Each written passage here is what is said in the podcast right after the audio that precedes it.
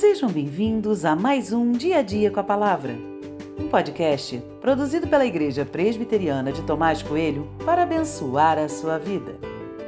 O título de hoje é Lições de Liderança e tem por base o texto de 1 Crônicas 11, 5 e 6, que diz: Os moradores de Jebus disseram a Davi: Você não entrará aqui Porém, Davi tomou a fortaleza de Sião, isto é, a cidade de Davi, porque Davi disse: O primeiro a atacar os jebuseus será o chefe e comandante.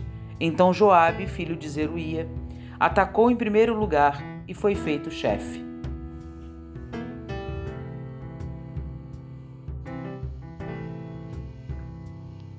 Com a morte de Saul, Davi é ungido rei e ele, como um bom líder, começa a direcionar o povo e o exército na tomada de decisões.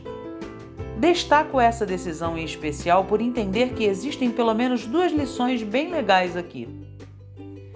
Ser um bom líder não significa fazer tudo sozinho, pelo contrário, significa aprender a delegar e colocar as pessoas nas posições corretas. Davi tinha que nomear um comandante ao seu exército.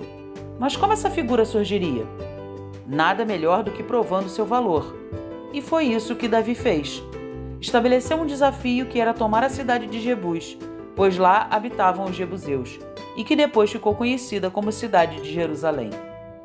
Joabe toma a iniciativa, enfrenta o desafio e assume a posição como comandante do exército de Davi. Temos duas importantes lições aqui. Um, aprender a delegar tarefas e permitir que outras pessoas que estão ao nosso lado desempenhem seus dons e habilidades.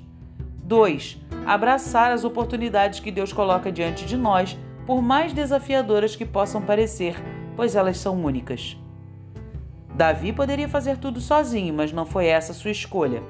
Para quem tinha vencido Golias, derrotar mais alguns seria moleza. Não escolha fazer tudo sozinho, não é sábio. Joabe poderia ter ficado calado. Se fizesse isso, poderia ter perdido uma ótima oportunidade. Não se cale e nem se esconda diante das oportunidades. Elas podem ser desafiadoras, mas não há vitória sem luta. Em qual dessas duas áreas você precisa melhorar?